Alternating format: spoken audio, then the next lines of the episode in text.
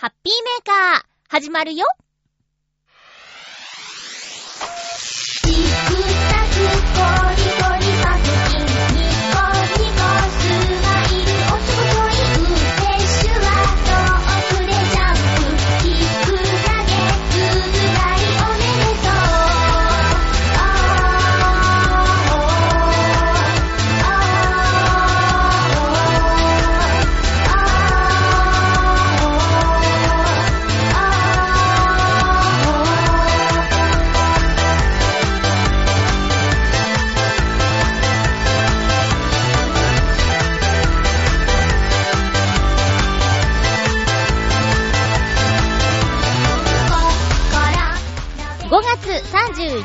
まゆちょのハッピーメーカー。この番組は、ハッピーな時間を一緒に過ごしましょうというコンセプトのもと、ちょわへよ .com のサポートでお届けしております。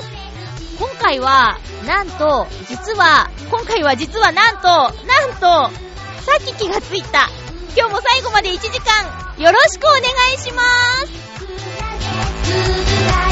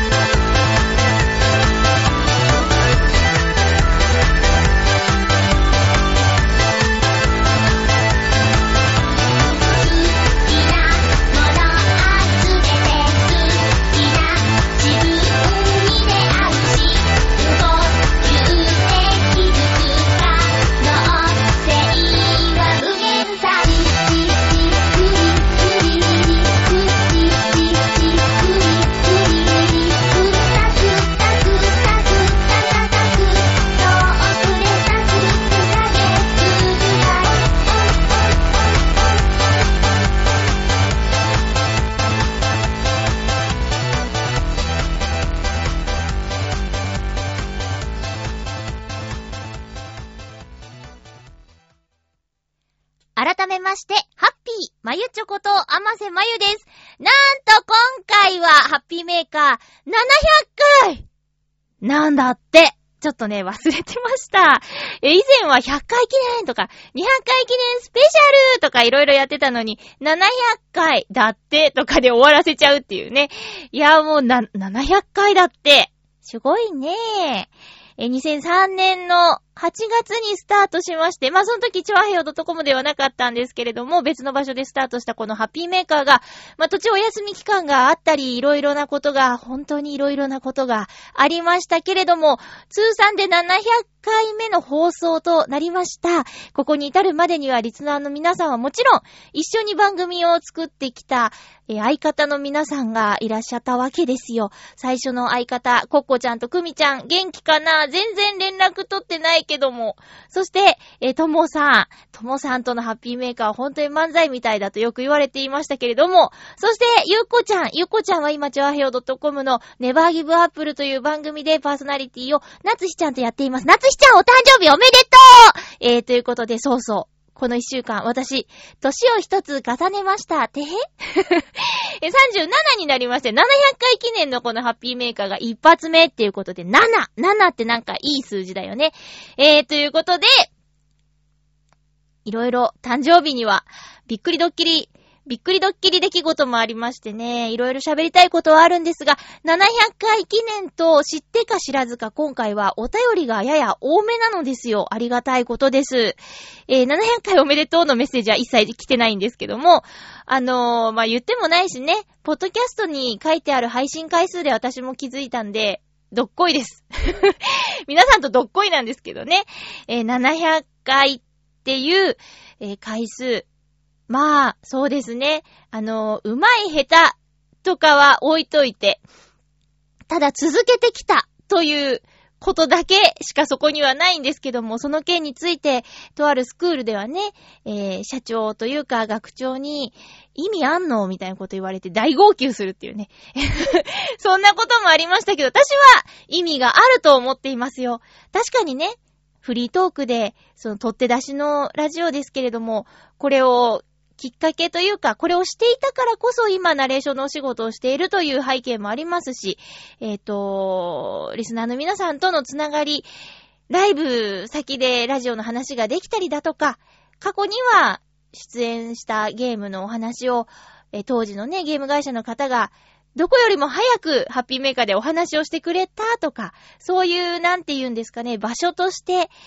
意味はあったかな。ただ、ただ、もっとできるんじゃないかっていうのはどこかでいつも思っています。ただ何かをしようとすると、続けるということがまた難しくなってくるのかなとか、まあ、その辺は自分次第なんですけどね。えー、チョアヘヨ .com という場所で今お世話になっています。本当に私は取ってデータを送るだけ。そこから先すべて難しいことは全部チョアヘヨのスタッフの皆さんがやってくださっているので、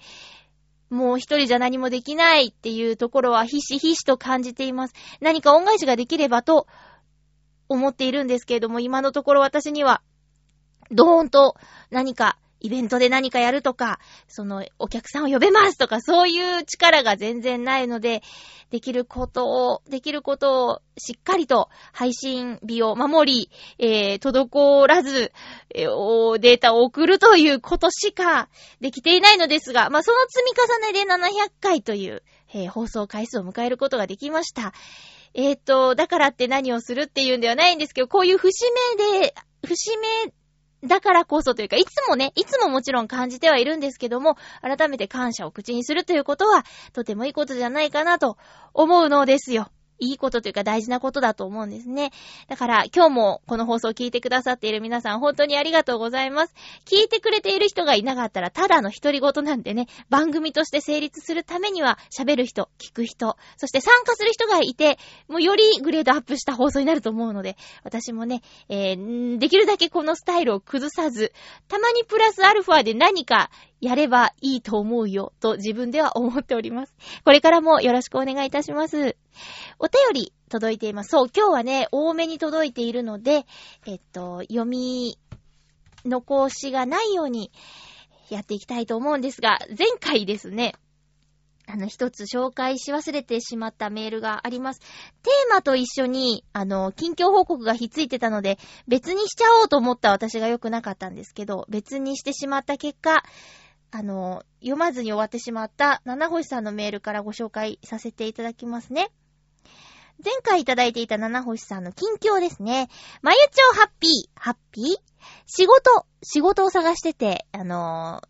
アルバイトの面接を受けて即日採用されたっていうお話の続きなんですけども、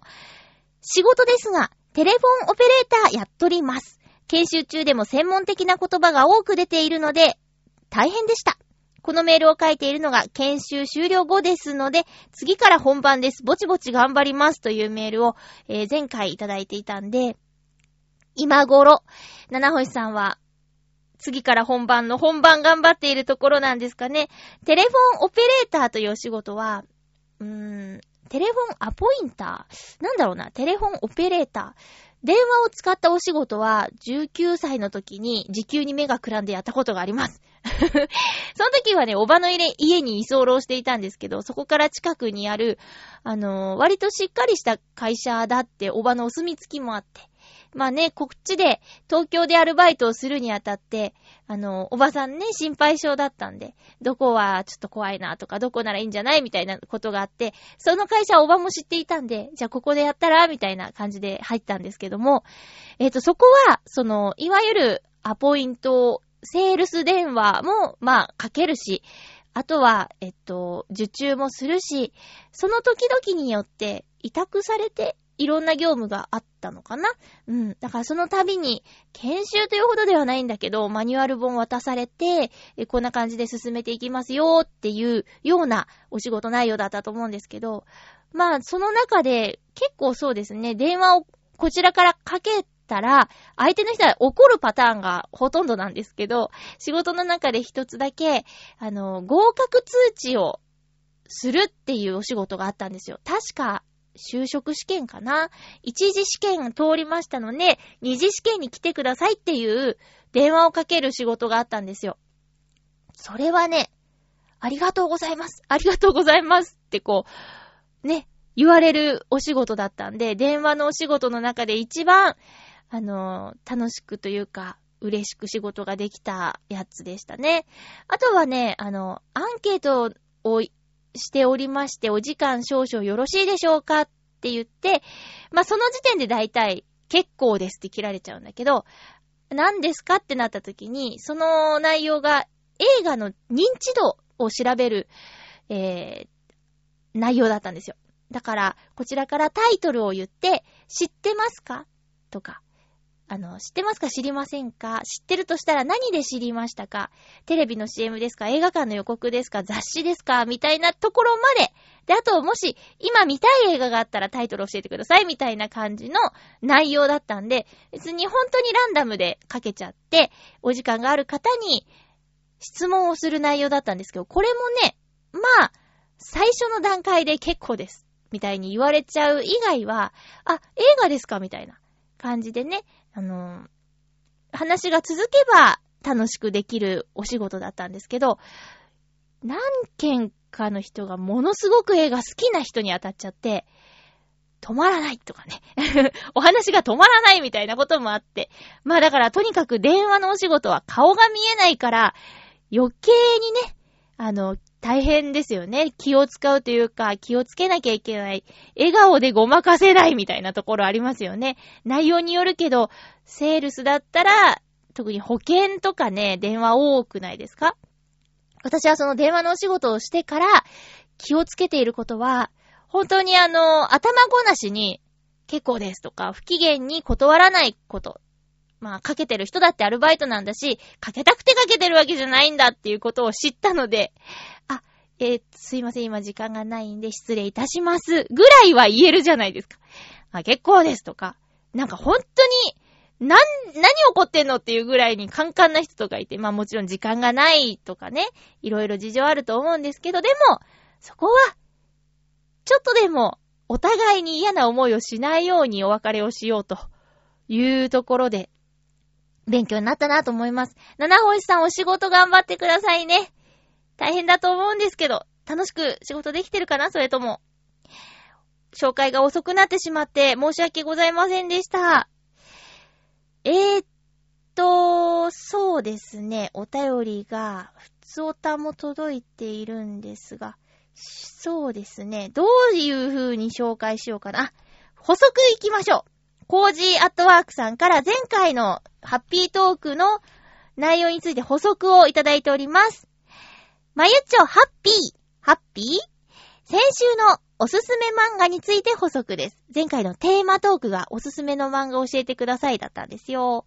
えまゆちょにおすすめしなかった2作品は、大人な漫画ではありませんよ。そう、言えないやつが2つあるって言ってたんでね、えー、もしかしてっていう、ちょ、ちょっと茶化しちゃいましたからね。えっ、ー、と、いや、ある意味大人な漫画なのかもしれませんが、多分、まゆっちょが夢に見てしまうシーンがあったりするので、あえておすすめしませんでした。優しさからです。でも、誤解のないように紹介しちゃいましょう笑いあー一つは、今、いちこの百鬼夜行賞100の鬼、夜行賞です。残酷なシーンなどはありませんが、ぼんやりとした悪夢のような雰囲気が漂う幻想的な作品。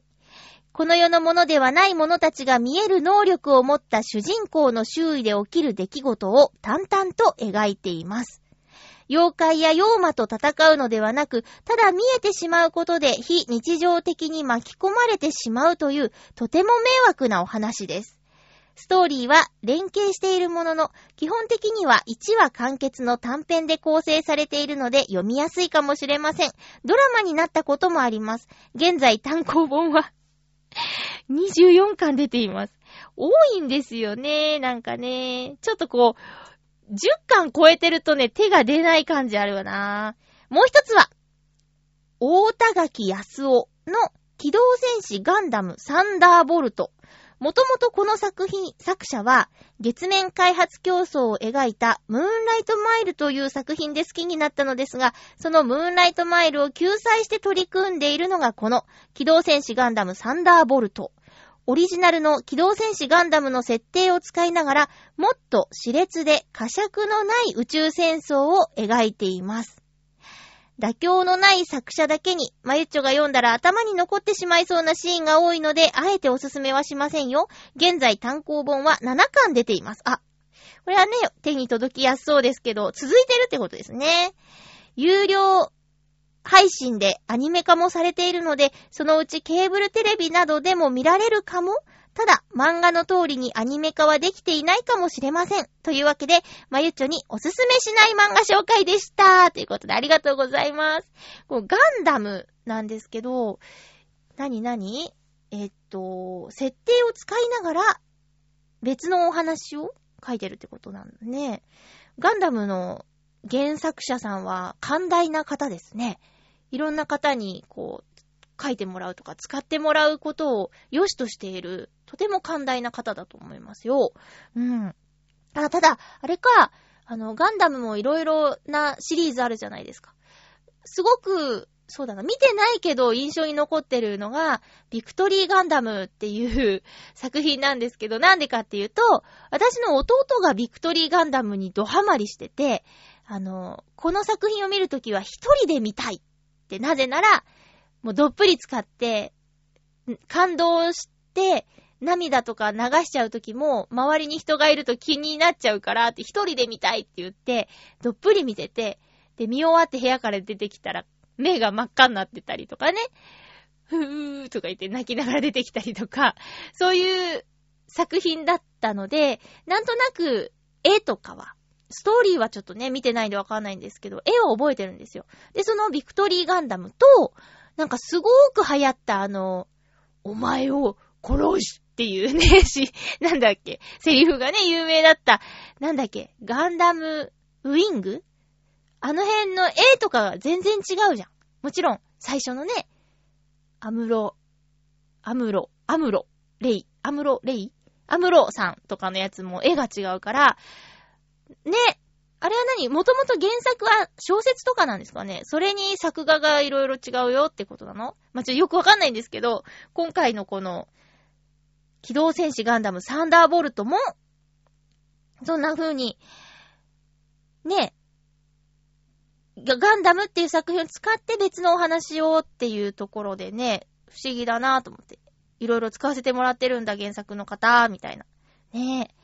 えー、1話完結読みやすいけど、長いですね。しかもまだ続いてるっぽい。現在、24巻出ています。はい、ありがとうございました。もちろんそんな、そんなね、なんか、大人な漫画つって、あれは、本、本心じゃないですからね。ありがとうございます。とりあえずこれぐらいの情報だったら、あの、夢に見てどうのこうのなさそうですよ。気を使って書いてくださってありがとうございました。えー、っと、何から話せばいいんだろうっていう感じなんですけど、まあじゃあ、とりあえずそうですね、お誕生日のお話はさせていただこうかな。えー、お誕生日メッセージ来ています。ハッピーネーム、フクロウのキスさん、ありがとうございます。まゆっちょさん、遅くなってしまいましたが、ハッピーバースデーありがとうございます。ハッピー新たな一年が心身ともに健康に過ごせる良い年になりますよう祈っております。それでは、ということで、ありがとうございます。もう、フクロウのキスさんは、お誕生日のカードまでいただいて、直筆のね、私もほんと手紙が好きなんですよ。なんかこのね、メールでもちろんいただくのもありがたいんですけど、こう、手紙を書くって今、なかなかね、文字を書くっていうことも少なくなっている今、あえてその文字で伝えてくれるっていうところにぬくもりとか人柄とかを感じますよね。ありがとうございます。37になりました。え もうアラフォーでしょこれはね。いや、35歳になった途端に、アマスさん、アラフォーっすねって私に言ったね、会社のお友達がいるんですけど、その時は断固否定してんですよ。いや、35でアラフォーはまだだからつって。いや、死者誤入って言葉知らないんすかって言われたんだけど、でもでも違うんだって言って、ついにもう37になったら、アラフォーだよね。40周辺だもんね。7、8、うん、もう周辺だよね。本当は8ぐらいまで粘りたかったけど、いや仕方ない。7もアラウンドですね。という感じで、えー、っと、まあ、自分が子供の頃に思っていた37とは全く違っていますけれども、今の私はそれなりに幸せです。いろいろとね、もう周りにいてくれる人が、あの、素敵な人ばかりなので、なんていうかな、本当に私の人生人に恵まれているなって思うことがたくさんあるんですよ。もちろん、ラジオのことだってそうです。えー、リスナーの方が皆さんね、優しくて、お便りくださったり、あの、好意的な目で見てくださってる方がいらっしゃるのが本当にありがたいと思います。もうこのね、700回って言いましたけど、700回の放送期間中も、まあ、言ったら、そうですね。リスナーさんの人に傷つけられたりとかしたことは、ほとんどないですね。まあ、ちょっとね、あの、攻撃的なメールをもらって、話すのがしんどいっていう時が1、2回、まあ、でも5回もないかな。700回中5回もないってすごくないですか？だからそんな風にね、すごく人に恵まれているんですよ。フクロウのキスさんお誕生日メッセージありがとうございました。健康にね、気をつけていきますよ。もういろんな人に脅されてますからね。急に来るよって。え、年感じないみたいな話になったんですけど、全然まだ今んとこ何もその年齢によるなんとかみたいなのはないですねって言ったら、いや、急に来るよ。40過ぎたら急に来るよとか、怖いですね。まあ、構えて、準備はしとこうと思ってますよ。で、えー、お誕生日の日なんですけど、あのー、そうですね、お誕生日の前日かな？休みが合う親友と、えー、グランローザ塩の湯というね、野田市にあるスパリゾート施設ですかね。なんて言ったらいいのかな？温泉施設って言ったらいいのかな？で、そこに行きまして。で、ここは、もう、トータルで4回、3、4回ぐらいお邪魔してるんですけど、まあ、番組のナレーションで知った施設なんですけどね。ここには、フィンランド式のサウナ、ロウリュウが体験できるエリアがあるんですよ。やっぱなんだかんだ言って、北野すおみちゃんの影響で、フィンランドフィンランド？ってね、フィンランドに、えー、関わるもの、フィンランドという国の名前に、ピコーンって反応してしまうんですね。で、それがまあ体験できそうなことだったり、フィンランド、ムーミンとかね。そんな感じで、気になってて、ロウリュウが。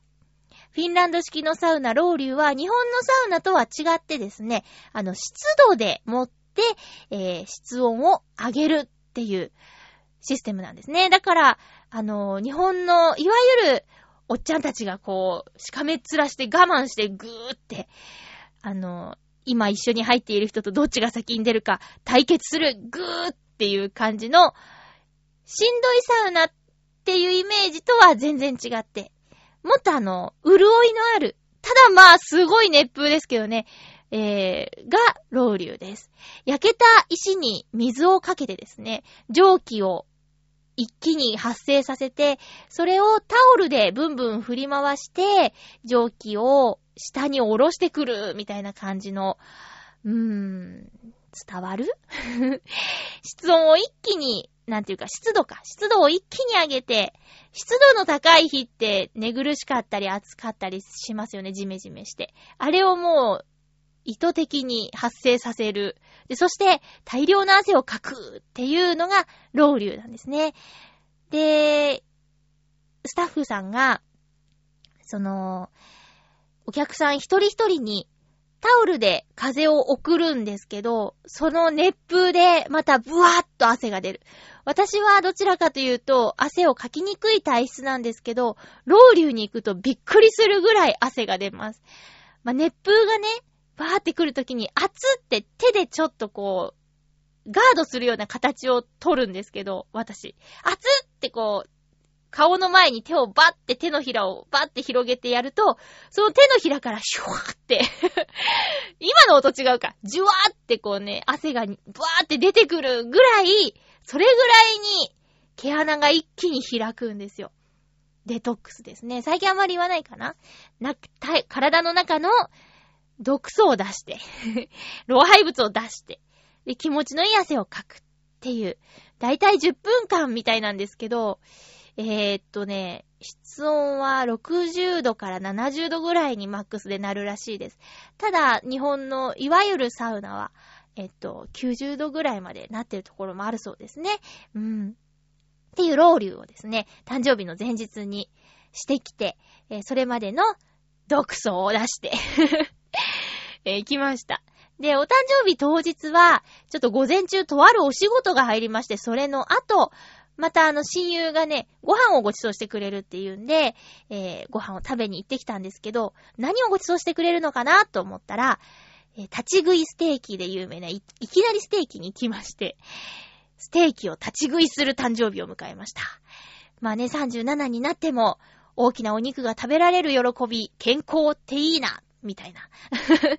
で、その後ケーキを食べに行こうって言ってたんですけど、私やっぱり別腹がないみたいでね、お肉でお腹いっぱいになっちゃいまして、コーヒーだけ飲んで帰りました。そんなお誕生日。夜はね、えっと、まあ、ご飯は自分で作ったんですけど、あの、お誕生日のお祝いしてもらって、もう本当に今までもらったおプレゼントの中で、一番プライスレスなお誕生日のプレゼント、プレゼントをいただいてね、もう感動しちゃいましてね。びっくりしました。私ほんとなんか、ブランドものとか、高い高級なものとかよりも、なんだろうな、心を込めて、時間をかけて頑張ってくれたんだなっていうものの方がずっとずっと嬉しいみたいですよ。うん。いいですよ、私、安上がりで。ねえ。いやでもほんとプレゼントって、そういうのがいいなって思いますね。なんか、あの、あ、これなんか高いからピッピーみたいなやつとかじゃなくて、まゆちは何が好きかな？これがいいかな？あれがいいかな？とか、まゆちはこれが好きそうだなとか、ちょっとでもこう頭の中に私をいさせてくれたっていう、それがもうありがたくって。あ、そうだ。あの、リスナーの、水なぎさんから、またね、もう毎年毎年本当に、申し訳ないほどのプレゼントをいただいてしまって。それもね、それもね、あ、なんで欲しいの分かったのっていう中身で、びっくりしたし、嬉しかったです。私の欲しいものを、ご存知。でね、もう、4、4個ぐらいいろいろ入ってたんですけど、もう一つはもう、これは欲しい。これは欲しいと思ってたもの。で、もう一つは、あ、私の好きなものご存知だっていうもの。で、もう一つは、えっと、あ、すごいこれ聞いてみたかったっていう CD と、もう一つが本が入ってたんですけど、あれ？なんで、なんで今の私の状況をご存知なのかしらっていうような本だったんですよ。だから、水なぎさんも、まゆちは今こんなかなとかっていっぱい考えてくれて、プレゼント選んでくれてる、毎、毎年なんですけどね、本当にありがとうございます。大事にしますね。そして、ガンガン見ます。っていうお誕生日でした。あの、誕生日当日にあった出来事については、今日もし時間があったらお話ししようかなと思っています。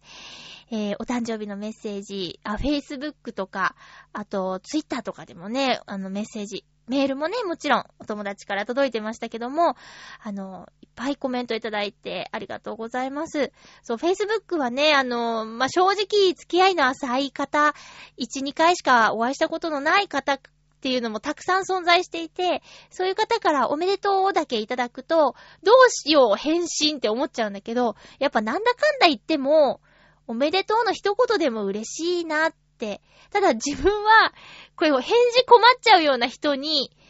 おめでとうだけ書けなくて、結局書かずに終わってしまうこともあるんだけど、どっちなんだろうね。おめでとうだけでも、送った方がいいんですかね？ちょっと悩んじゃうんだよね。おめでとうプラス何か一言あれば書くんですけど、あと友達には直接ね、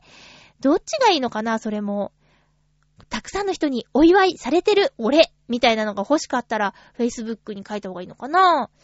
それかなんかほら、ねえ、誰が見てるかわからないから、一言書いたそれが、余計な火種になってしまうみたいな風な、めんどくさいのは嫌だしな、とか、なん、なんでお祝いするのにこんなに悩まなきゃいけないんだよ？とかね。まあ、お祝いの気持ちがあれば何でも伝える方法はいろいろあるからね、いいんですけどもね。いやいや、37になりました。37になってもいろんなことに悩んでいるまゆちょなんですよ。ではテーマトーク行きましょうか。ハッピートークテーマトークです。今回のテーマは、雨ということでいただきました。前回のエンディングでテーマの発表はぐちゃぐちゃぐちゃってしちゃったけど、皆さんに伝わっていてよかったです。テーマは雨です。ハッピーネーム？うん。じゃあ、お久しぶりの SG3000T さん、ありがとうございます。まゆっちょ、ハッピー、ハッピー、アメトーク、かっこ、聞いたことのあるフレーズですね。ですが、えー自分が雨の歌で思いつくのは、1985年に発売された超時空要塞マクロスの民名こと、飯島まりさんのセシールの雨傘です。自分は基本歌はメロディーやアレンジで選んで歌詞は重要ではないのですが、この曲で初めて歌詞に感動しました。後で作詞したのが松本隆さんだと知りました。ちなみに作曲は飯島まりさんです。あと、平日雨が降るとお客さんのとこに行くのに自転車が使えなくて徒歩になるので、平日の雨は嫌いです。それでは楽しい放送を。ありがとうございます。雨が、雨の歌で思い出すもの。うーんとね、この飯島まりさんっていうところにも私今、わーって思ったんですけど、あの、今はちょっとやってないんですが、何年か前に、歌うことが好きな皆さんで、歌会っていうね、ちょっとしたサークルみたいなことをやってたんですよ。月1回カラオケに行こうって。で、そこはもう、あの、みんなこの曲知ってるかなとか気を使わず、自分が歌いたい歌を好きに歌っていいんだよっていうような。なんかね、大勢で行くと、あ、この曲知ってるかな盛り上がるかなみたいなことを気にしちゃいがちなんですけど、そういうのもなしで行きましょうよっていうのが歌会のコンセプトだったんですけどね。そこで、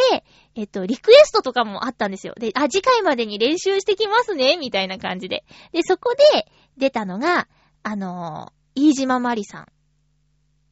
が好きな人が、あの、私のこと姉さんって呼ぶ10 13、4歳ぐらい上の方なんですけど、姉さんの声が、歌声が飯島まりさんの曲に合いそうだっていうことで、飯島まりさんの、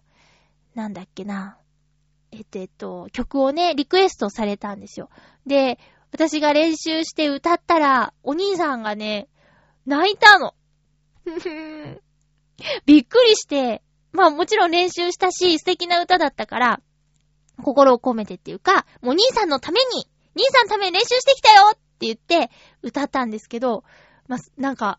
メガネかけてる人なんですけどね、メガネずらしてこう、目頭をこう、ハンカチでグーって押さえて、ええー、って言って、私もびっくりして、えー、って言ったら、いや、ちょっといろいろ思い出しちゃったよとか言って、当時の青春時代思い出しちゃったよなんて言って、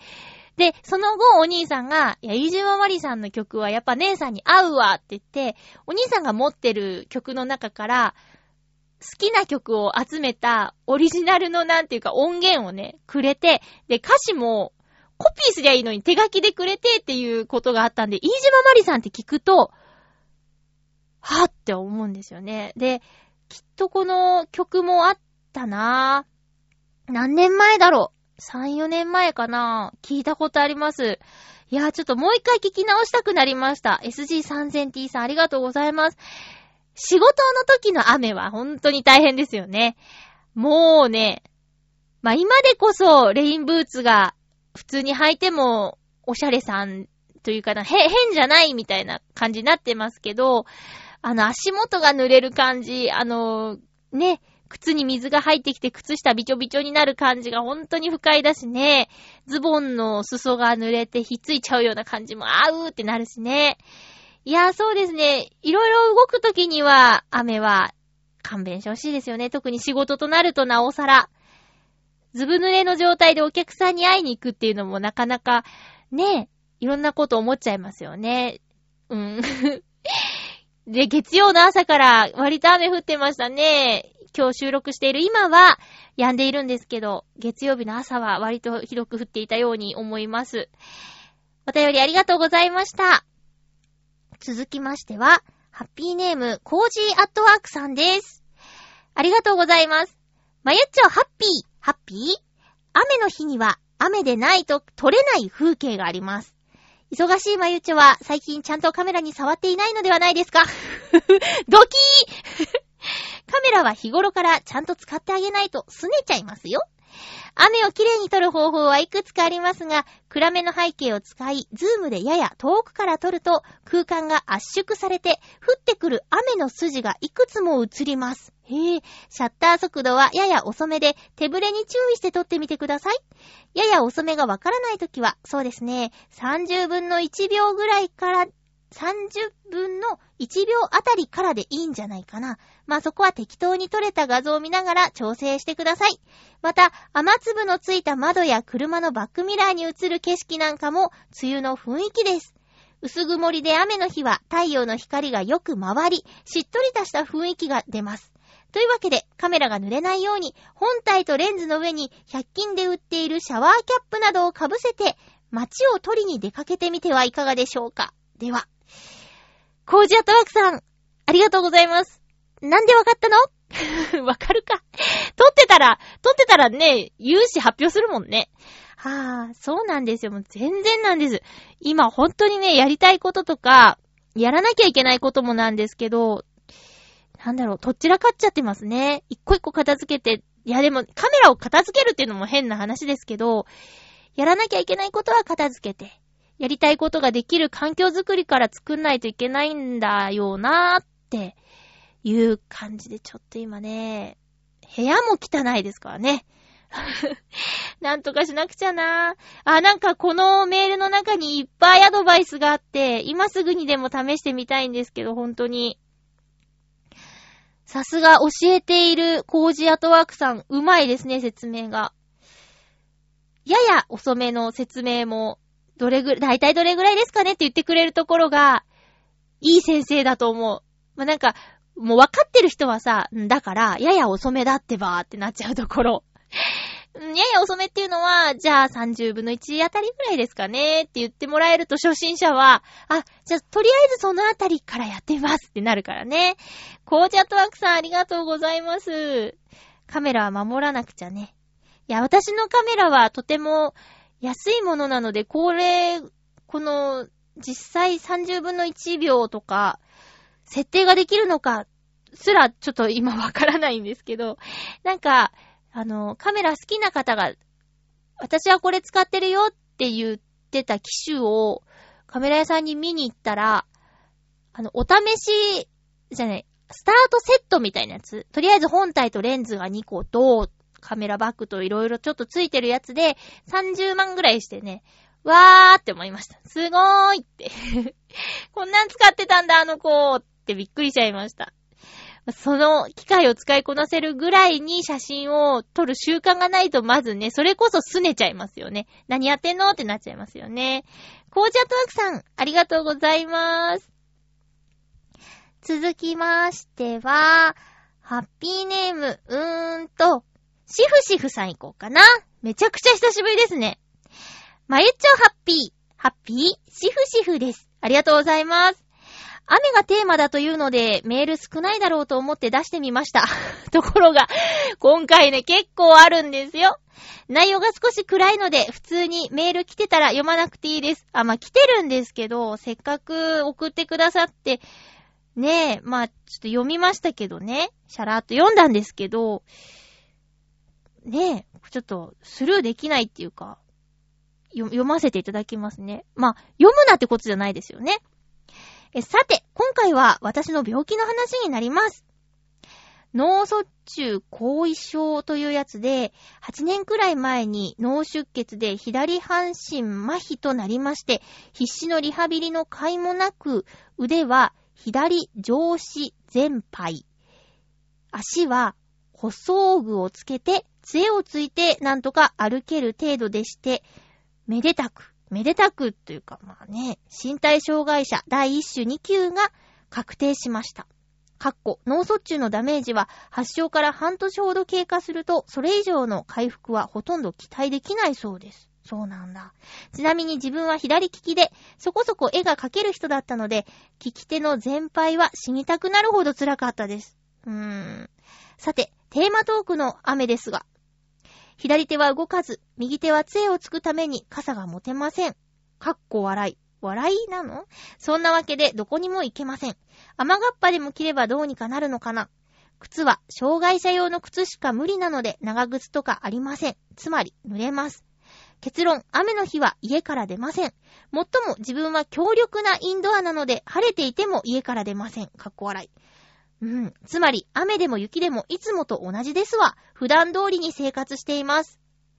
話は変わりますが、昨日の夜9時頃、家の裏のあたりで北狐が鳴いていました。狐というと、コーンコーンというイメージがありますが、全然違いますね。ほとんど悲鳴のように聞こえます。北狐だからでしょうか。それではまた。ありがとうございます。そうですか。シフシフさんからは何度かメールをいただいているんですが、こういうお話は初めてですよね。ここまでの話はね。8年前っていうことなんで、メールいただいてた時にはすでに、ね、大変な思いを経験した後だったということだと思うんですけれども、まあ、雨がテーマでね、いただいたんですけども、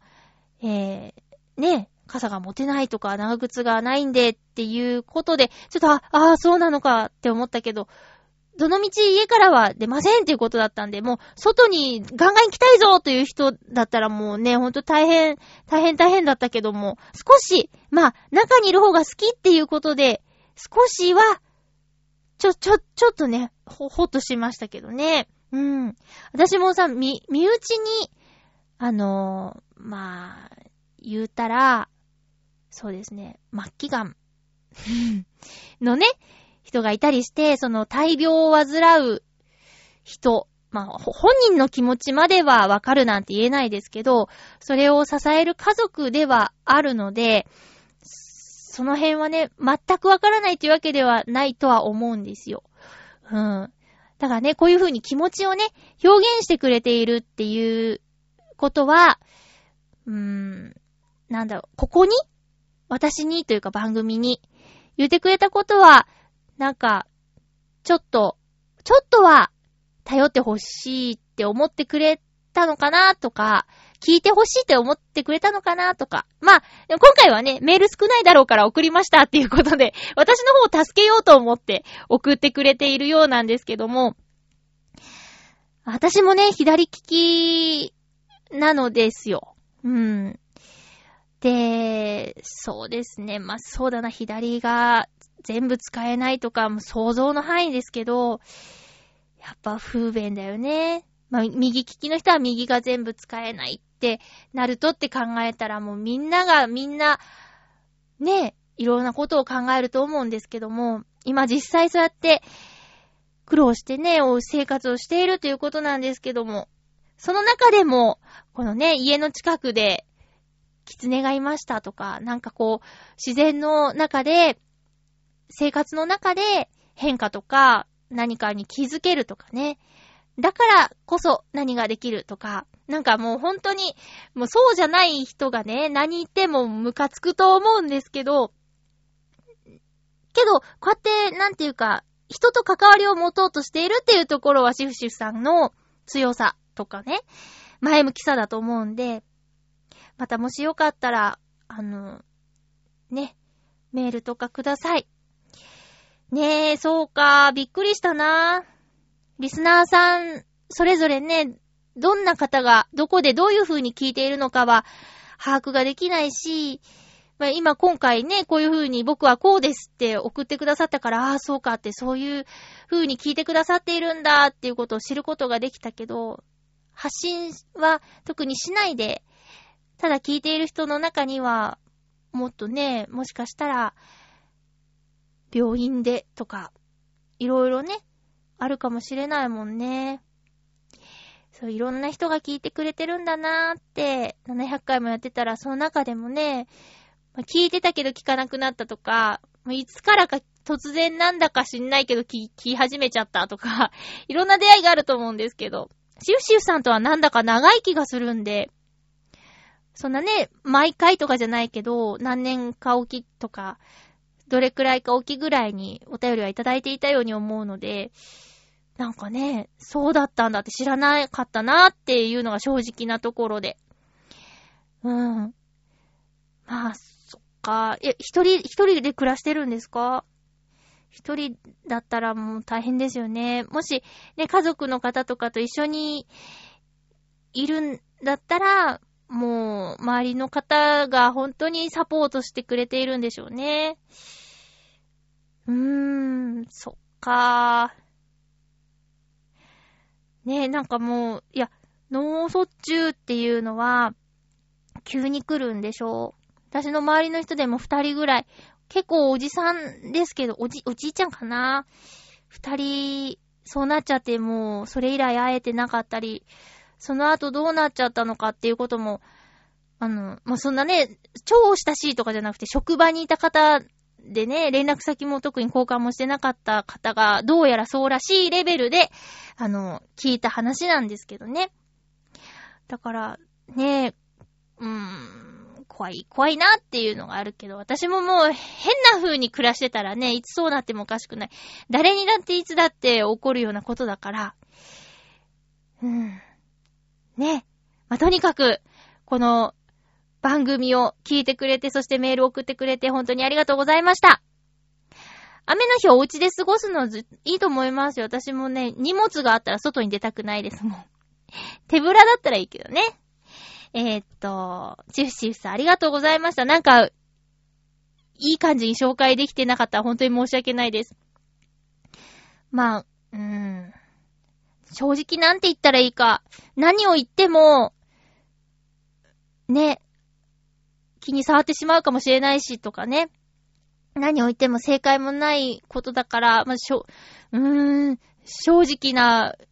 思いは出ていると思います。うん。ただただお便りを送ってくれたことに感謝。ありがとうございます。はい。続きましては、テーマテーマ。ハッピーネーム。えー、フクロウのキスさん。ありがとうございます。まゆちょさん皆様、ハッピー、ハッピー？今回のテーマ、雨について、はい。子供の頃に毎年のように遊びに行っていたある場所は、敷地のすぐそばを小川が流れていました。朝目を覚ますと、この小川の音が台風の時の大雨のような雨音に聞こえて、毎朝起床するたびに窓から外の様子を確認していたことを思い出します。今はもうその場所に遊びに行くことはできないのですが、目覚めた時に大雨の雨音が聞こえると、子供の頃に眺めていた風景と、ひんやりと少し寒いくらいの空気の感触、そしてその場所での楽しい記憶が鮮明に思い出されて、とても楽しい気分と少し感傷的な気分がない混ぜになった、なんとも言えない気分になります。それでは、ということでありがとうございます。今回のこのメール、あの、雨について以降、丸が2個しかないっていうね。ワンセンテンスが超長いっていうね。ええー。いや、でも景色が思い浮かぶんですね。これね、行ったことないけど。で、実際は違うかもしれないけど、私の中には、このお便りにあった言葉たちで、なんとなくこんな感じなのかなっていう風景が出てきたよ。あの、あれね、小説は、うんと、実際にその絵がないから、自由な感じがありますよね。小説の映像化になると、あ、これこんなところだったんだとか。うん。なんか、もうこれっていう風に限定されて、そのイメージが自分と合ってたらいいんだけど、あれ、そっちかーとかね。あれ、あ、思ってたのと違ったーとか、そういうこともあって、それを面白いと思えるか残念に感じるかみたいなところあると思うんですけどね。あの、ハリーポッターはね、こう、あまり挿絵のない小説物語で、映画化になった時に、あーって全部が、あ、そっかそうかそうか、それそれみたいな。特にあの、フィディッチですか。あの試合とかね、実際どうなってんの？これ何なの？って思ってたやつの映像化は、あ、なるほどねそういうことかって、だいぶしっくりしたんですけど、しっくりきたんですけどね。えー、っと、小川が流れてて、これなんか、赤毛のアンに出てくる、ダイアナとアンの友情の泉じゃなくてこうね、小川みたいな。そんなん思い出しちゃった。あれより大きいんだろうな、多分な。だって手繋いで二人でさ、挟めるぐらいの小川だったもんね。赤毛のアンはね。へー。今は行けないんだ。そっか。ちっちゃい頃住んでたところと今住んでるところ。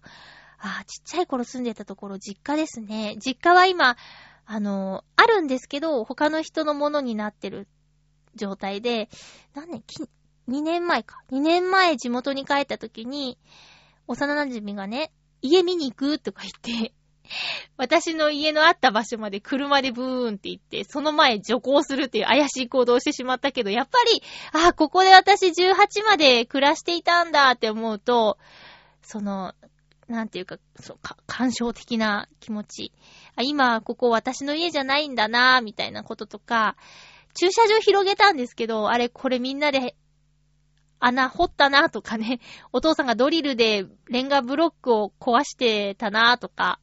そんなこととか思い出してね。うん、懐かしく感じますよね。自分が住んでたところ。もう一回行きたいな。ただもう、車がないとね、行けないので、そう、2年前帰った時に、あ、違う。もっと前か。い、え、いつ？いつ帰った時かな？バスがなくなってたんですよ。その、私の住んでた、えっと、だ、団地というか、エリアには、まあ、1時間に1本ぐらい路線バスが走ってたんですけど、それすらなくなってて、なんか朝1本、夕方1本みたいになっちゃってて、いやー、びっくりしましたね。バスが走ってないんだって。あとは庭の手入れが全然行き届いてないような状態とか、うわーって荒れてるなーって思ったんですよね、住んでたところがね。うん。雨がテーマだったんですけどね。雨、雨が降ると、徒歩40分で小学校とか中学校行ってたんで、だいぶ大変だったのは覚えてます。そんで、まあ、長靴では行ってなかったから、いつももうびちょびちょで。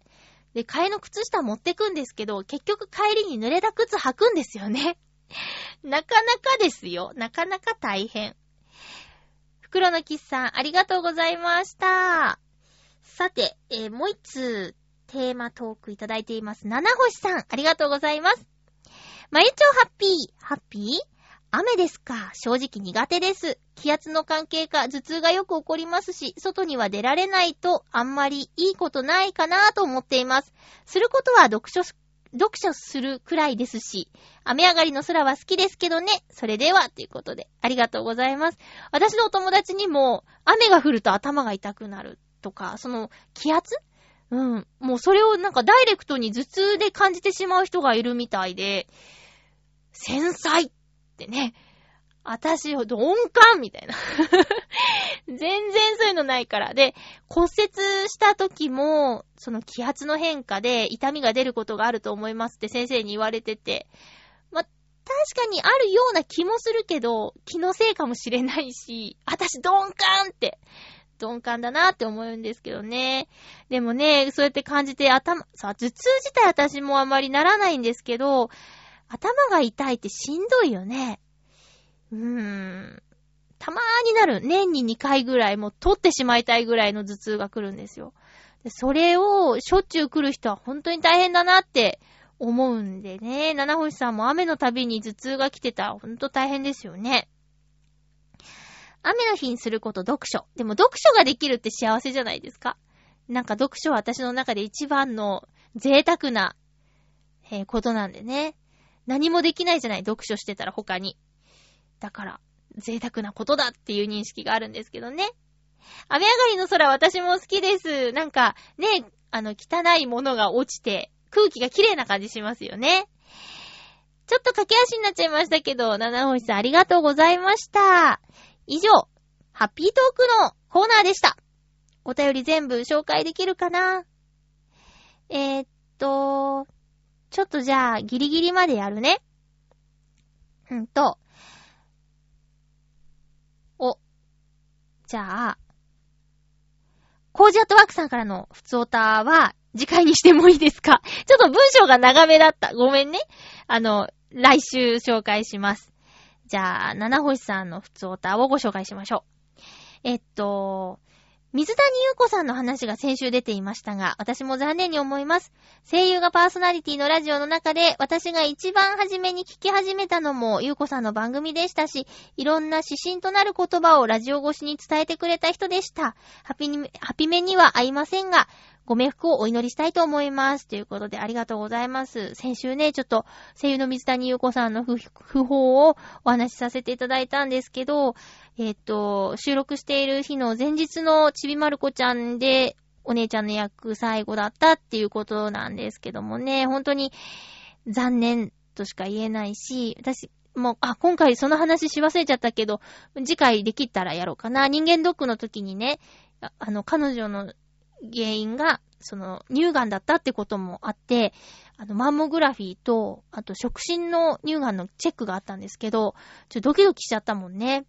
うん、しっかり見てくださいって思ったし、もう、ね、見つかるのが早ければ治る病気だっていうことで最近は言われている病気だから、なおさら近かったんでね、そのニュースと自分が検査を受けたのが、なんかいろんなこと考えちゃいましたね。ご冥福をお祈りしたいと思います。本当に今までありがとうございました。七星さんありがとうございました。SG3000T さんからの普通オタをご紹介しますね。まゆっちょハッピー、ハッピーここ数回、ぐるっと浦安でコニタンがお休みで心配でしたけど、本人のブログに、解任したと書いてありました。元気な赤ちゃんが生まれてくるといいですね。それでは楽しい放送を、ということでありがとうございます。そうなんですよ。ぐるっと浦安という番組は、えー、ちょあへお .com でも番組をやっている陽一郎さんと、コニタンこと小西ゆりなちゃんという女の子の二人で街をぐるっと歩いていろいろなことを紹介する番組なんですけども、その番組のナレーションを私が担当しているんですが、今回ね、そう、数回コニタンがお休みの回が続きまして、どうしたんだろうっていう声もね、周りから聞こえていたんですが、えー、コニタン自身がブログで、えー、妊娠しましたということでね、赤ちゃんできましたということで、えー、発表がありまして、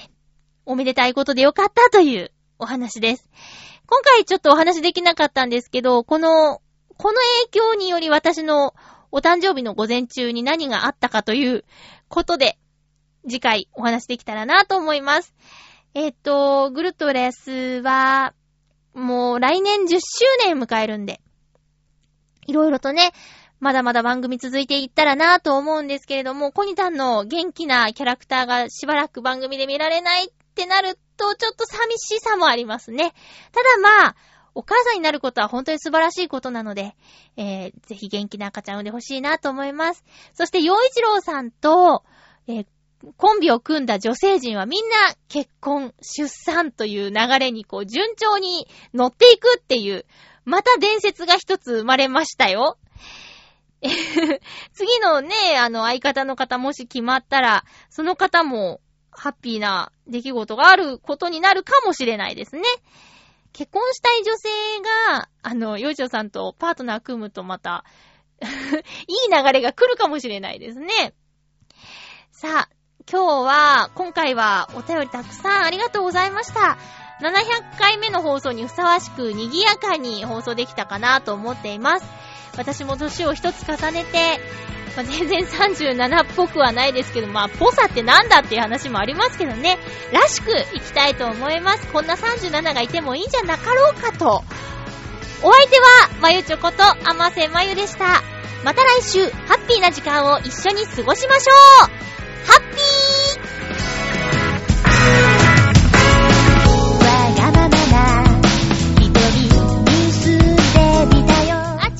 って、テーマ言ってなかったね。次回は6月7日の放送を6月5日の日曜日に収録する予定ですが、仕事などの影響で前後することもあります。ご了承ください。テーマは、犬、猫？犬、猫、どっち好き？というテーマでいきたいと思います。では改めてまた来週お会いしましょう。ハッピー